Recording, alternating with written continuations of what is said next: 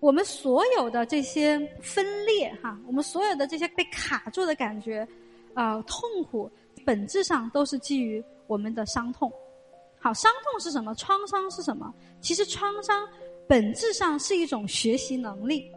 我举个例子好了，比方说你被火烫了一下，然后你就会产生一种恐惧，对不对？然后你就知道下一次不碰火了，是不是这样子的？好，这就是一种学习能力。好，但是如果你被火碰了，然后因为某些其他的因素，它造成了一种创伤，然后导致你过度学习，搞得你连做饭都不敢做了，这就是一个开始严重的限制和干扰你人生的过度学习，就是过了自我保护的过了。本来学习是为了让自己能够更好的认识世界，然后能够做出更好的下一步的判断，但是如果你过于的保护。过于的学习，那么它就会变成一个巨大的限制。我们来更深入的去了解哈。首先，我们要明白，创伤是不可避免的，啊，你一定会受伤。生而为人，不可能不受伤。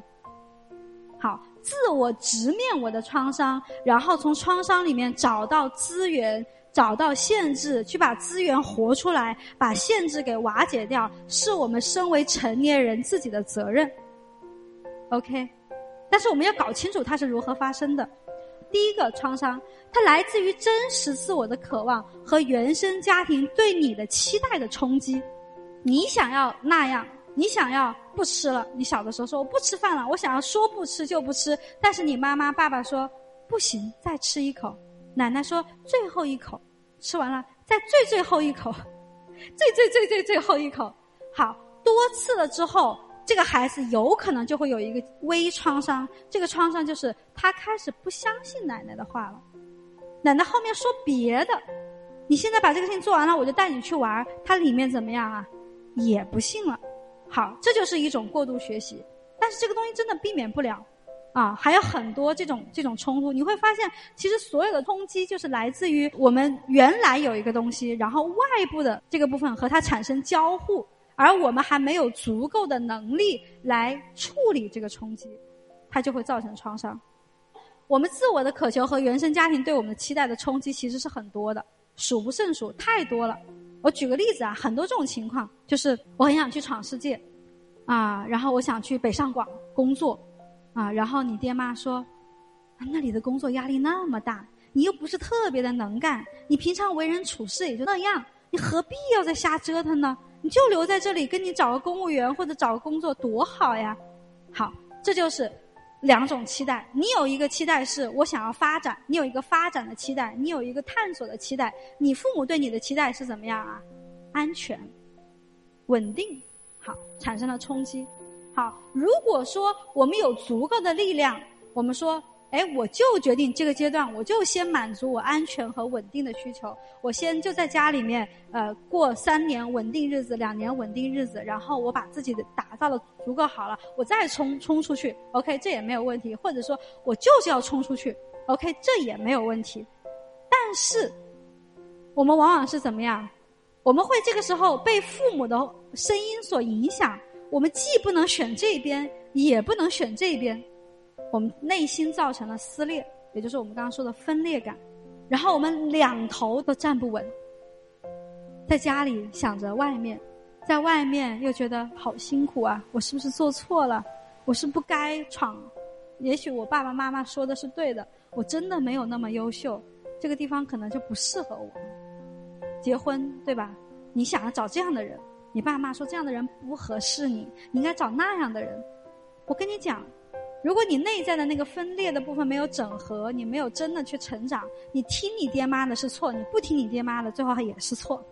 选哪条路最后都会是错的，因为你没有整合好你自己的这两个需求。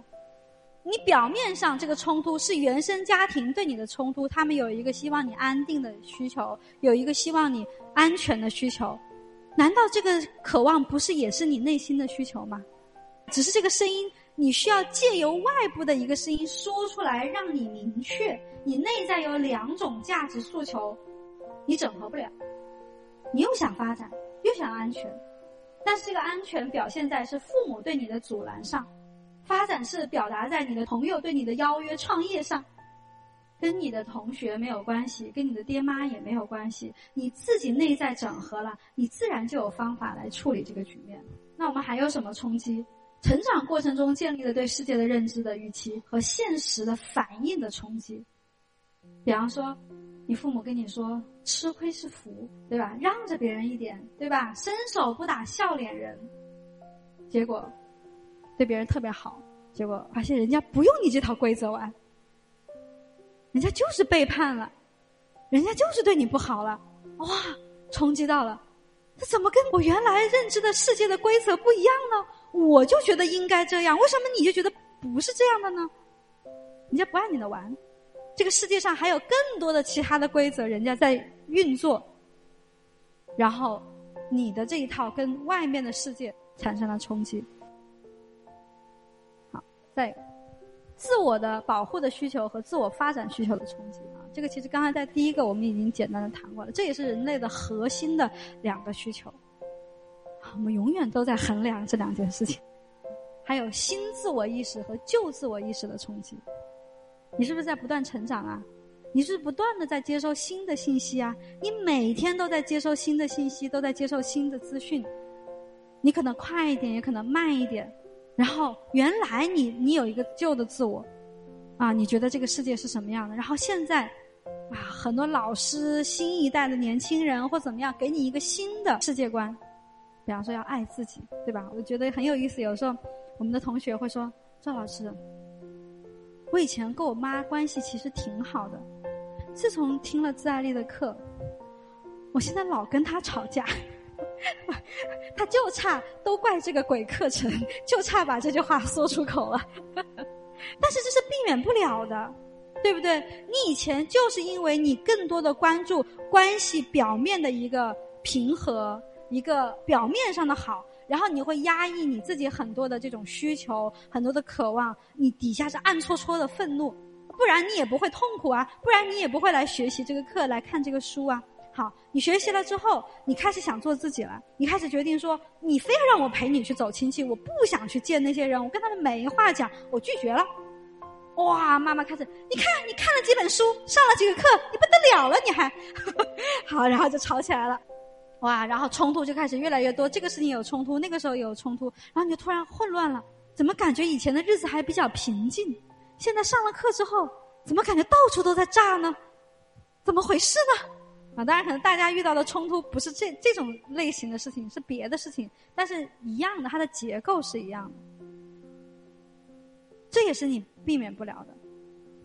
而在这个过程中，你就会遇到你在自我跃迁过程中，你会。每一个阶段，你都会卡在你自我跃迁的那个缝隙中。我们都会遇到那个缝隙的，那个缝隙是什么？